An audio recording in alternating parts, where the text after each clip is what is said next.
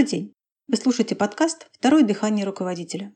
Это подкаст для владельцев бизнеса и руководителей, которые хотят получать больше результатов от своих сотрудников. С вами Лена Бояркина, и сегодня мы поговорим о том, как не потратить зря деньги и время при обучении сотрудников. Часто бывает так, что руководители обучают сразу всех своих сотрудников, особенно продавцов. Всех имеется в виду одной группой, либо на семинаре, либо на тренинге. Это так называемое корпоративное обучение. И на такое обучение есть большой спрос. Мысли руководителей при этом разные, но бывают примерно такие. Ну, мы хоть что-то делаем для повышения квалификации. Обучение какое-то должно быть, это сейчас принято. Что-то же делать надо.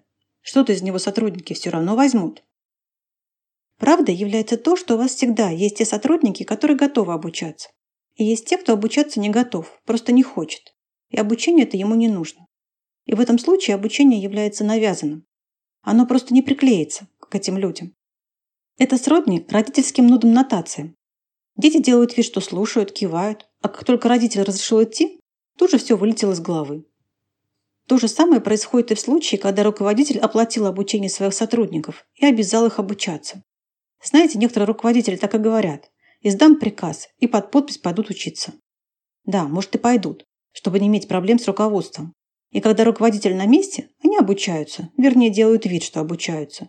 Да, они могут кивать головами, говорить, что все это очень полезно, а могут и наоборот, говорить, что все это бесполезно, и открыто саботировать процесс обучения. И как только руководитель ослабил свой контроль или внимание к этому процессу, все, нет обучения, уже никто не учится. Помните, как в школе? Ура, училка заболела, пошли по домам.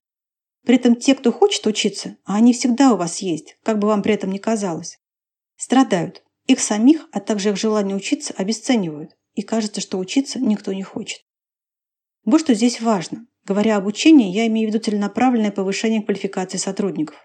Не путайте это с должностными инструкциями и вводным инструктажом перед началом работы сотрудника на своем посту. То есть сотрудник должен знать, что он должен делать и как получать свой продукт. У вас в компании должны быть должностные инструкции. А если их нет, то значит вы, как руководитель, не сделали свою работу. Исходя из этих должностных инструкций, продавец должен быть способен описать свой товар, рассказать о его характеристиках, уметь показать отличие товара и компании. А вот повышение квалификации при условии, что продавец что-то может делать, это уже обучение. И оно открыто только для тех, кто готов к нему. Что значит «готов к обучению»? Готов означает имеет какую-то проблему, нерешенную задачу, как свою личную, сам хочет ее решить, проявляет инициативу и готов приложить для этого усилия. Например, продавец не знает, как получить доверие клиента. Он совершенно искренне общается с ними, а они сомневаются, не доверяют, верят больше соседу, эксперту, в кавычках, чем профессионалу. И этот продавец понимает, что ему нужно этому научиться. Это не клиенты плохие, не сильно умные. Это у него пока нет способности получить их доверие. И он готов приложить усилия, чтобы этому научиться потратить определенное время, деньги, пройти через какой-либо дискомфорт, но научиться. Если не готов человек, обучить его невозможно, чтобы он вам при этом не говорил и как бы он при этом не выглядел. Только зря потраченные деньги, время и куча разочарований в обучении вообще. А главное, это дурной пример для окружения, поскольку потом вы вообще никого обучать не сможете. А как понять руководителю, готов сотрудник обучаться или не готов? Правило очень простое.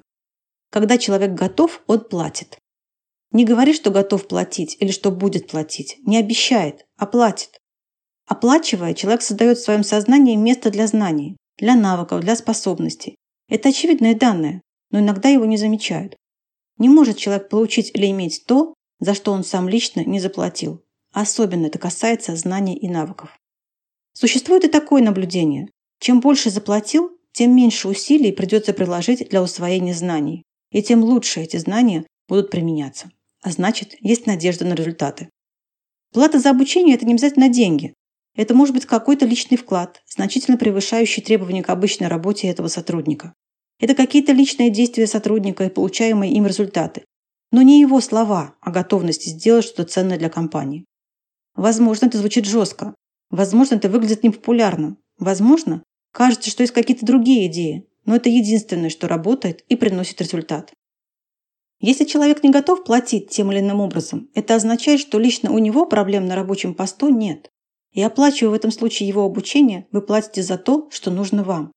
Но засада в том, что то, чему его будут обучать, применять-то надо ему, а не вам. А у него и не было никогда такой цели.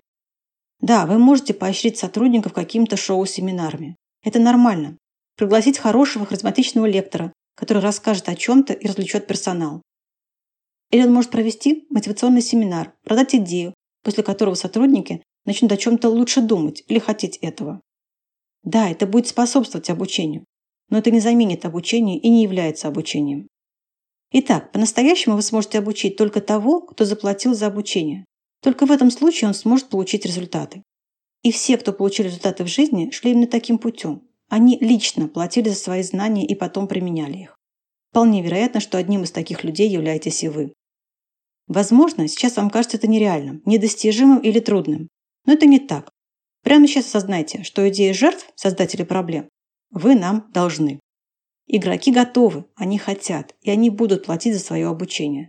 Для них это нормальное положение дел. И не согласны со всем, что здесь написано. Это проверено опытом, а не словами.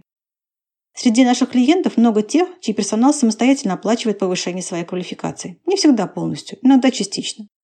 Итак, самое успешное действие, и это стабильные данные в отношении обучения персонала, не надо обучать всех подряд. С помощью данных нашей программы «Второе дыхание руководителя» вы с легкостью сможете выявлять тех, кого стоит обучать.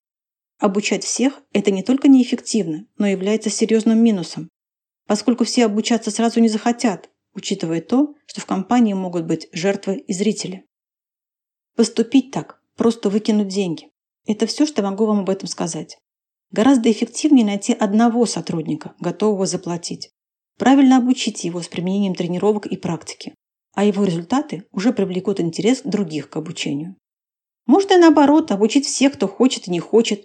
Обучение в этом случае станет наказанием. Результатов не будет. И все, забудьте про компетентность. Обучение будет отторгаться. А вот успешное действие некоторых компаний наших клиентов. В большинстве случаев, и это идеальный вариант, Сотрудники самостоятельно оплачивают свое обучение. Оплачивают сразу всю сумму, либо по частям, в течение нескольких месяцев. Не стоит заключать с сотрудниками договор типа «обязуюсь отработать год в компании, в противном случае при увольнении верну деньги, потраченные на обучение». Это не работает. Во-первых, как уже говорилось, они не смогут получить результат от обучения. И во-вторых, в случае ухода они не будут платить, да и вы не будете с ними судиться, поскольку вам просто не до этого.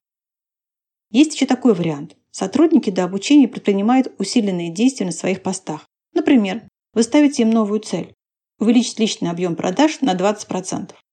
Цель должна быть труднодостижимой. И на обучение идут те, кто выполнил эту квоту. Обучение должно быть поощрением высокого уровня производства, а не нудной обязаловкой, которая никому не нужна и которой все стараются избежать.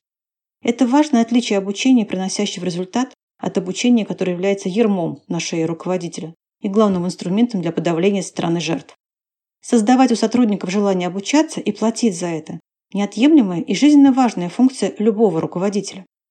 Таким образом, создавайте желание сотрудников обучаться, выявляйте желающих, мотивируйте их оплатить обучение, добивайтесь оплаты, обмена, обучайте и получайте результаты. А как сподвигнуть сотрудников на обучение, приносящие результаты, мы обучаем на программе «Второе дыхание руководителя». Достижение достойных результатов невозможно с низкоквалифицированным персоналом. Еще раз, способность руководителя мотивировать персонал, повышать свою квалификацию является одной из самых важных способностей с точки зрения развития организации. Так что если ваши сотрудники не хотят учиться, посмотрите, а умеете ли вы создавать потребность в обучении. На этом все. До встречи в следующий четверг.